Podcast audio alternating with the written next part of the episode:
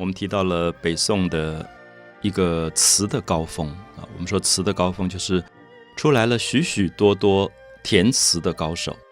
那我们也特别强调，所谓的填词，是因为当时有很多乐工跟歌手，男男女女，他们拿着琵琶或者是呃一些简单的乐器，他们就在酒楼上，可能在一般的大众的餐厅，甚至在街头上，或者是大家宴会的场所，他们就唱歌了。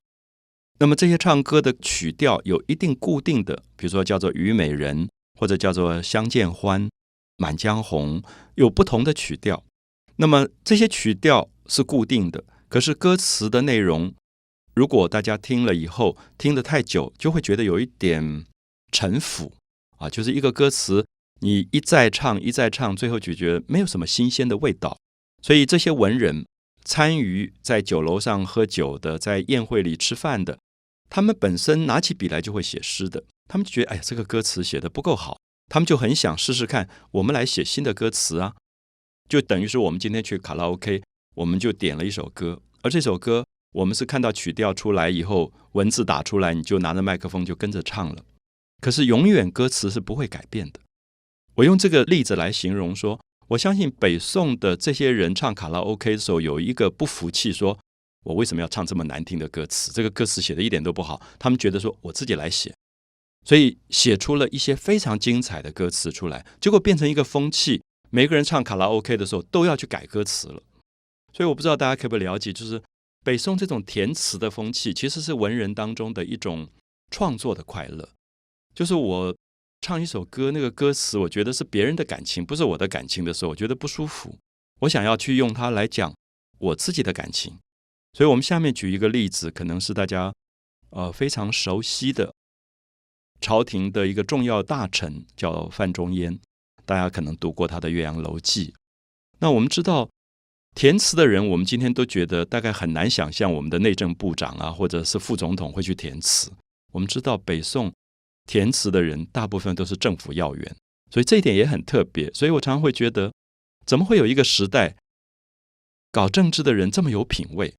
他们这么会填词，那范仲淹是北宋派出去跟西夏作战的将军，他也曾经做到很高很高的职位，就是朝廷的大员这种部长级的人物。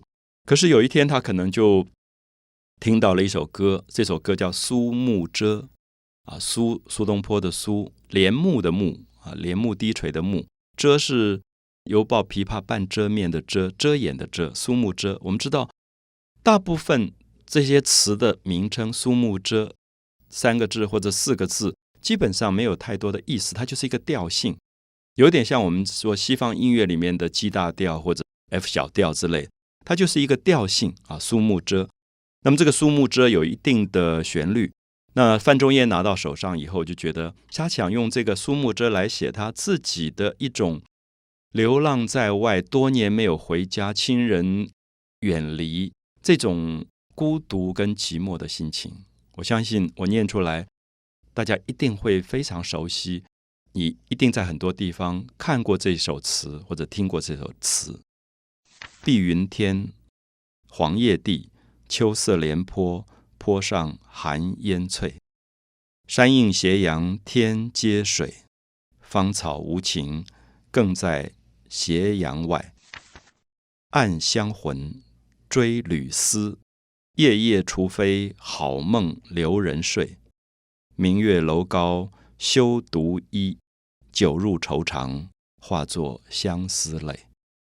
我想很多朋友一定记起这首词了。有时候你看到是一个完整的词，有时候可能看到很多台湾今天的作家会把里面的句子拿来做书的名字，什么寒烟翠、秋色连坡，或者是酒入愁肠化作相思泪。你大概在很多地方听到这首词，我们可以看到一千年前范仲淹的这首歌的歌词，今天是一直在我们的白话文当中还被夹在里面影响出来的，甚至我们也很自然说“碧云天，黄叶地”这些句子就会出来啊，或者是说“夜夜除非好梦留人睡”。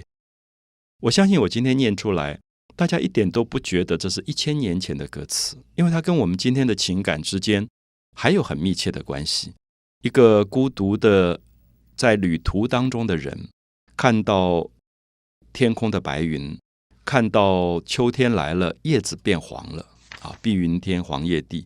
看到秋天的光在水坡上面一层一层的发亮，秋色连坡，坡上寒烟翠，因为秋天天气开始冷了啊，那个寒烟翠的感觉。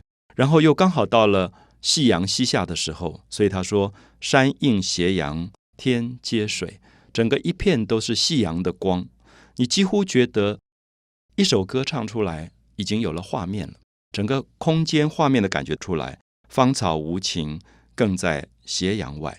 那么他就开始觉得自己在旅途当中很想念家乡，所以暗香魂是觉得自己的魂魂魄常常会回到家乡去。做梦时候就会回到家乡去，因为一直在外面流浪，追旅思，老是在旅途当中想念家人，思想家人。所以旅思是旅途当中的忧思。夜夜除非好梦留人睡，因为老是失眠，因为想家的时候睡不着觉，所以除非做了一个很好的梦，这个梦里面回到了家乡了。夜夜除非好梦留人睡，然后明月楼高休独倚。月圆的时候，他跟自己说：不要随便走上楼上去啊！你走到楼上去，你就看到一条路，你就想回家了。所以明月楼高休独倚，不要一个人孤独的靠在那里，因为你会很难过、很感伤。然后因为感伤，只好喝酒。最后说，即使喝酒也解不了乡愁，因为酒入愁肠，化作相思泪。一个人就在那边掉泪。我现在很难想象一个部长级的政府要员会酒入愁肠，化作相思泪。他会有这么温柔的情感，这种对人的关心，对家乡的怀念，这么人性的表情。所以我特别要强调，就是北宋几乎重要的一些词学上的高手。包括我们以后要介绍的苏东坡，他们都是政府要员，他们都是部长级的人物，甚至省主席这种人物做到太守，太守就是省主席。那可是他们有一个词的世界，他们会跟这些歌手在一起，常常为歌手填词。所以我想，也许我们可以推动一个运动，让所有的部长到卡拉 O 可以去改歌词。可是大家当然不能寄予厚望，说不定会越改越糟。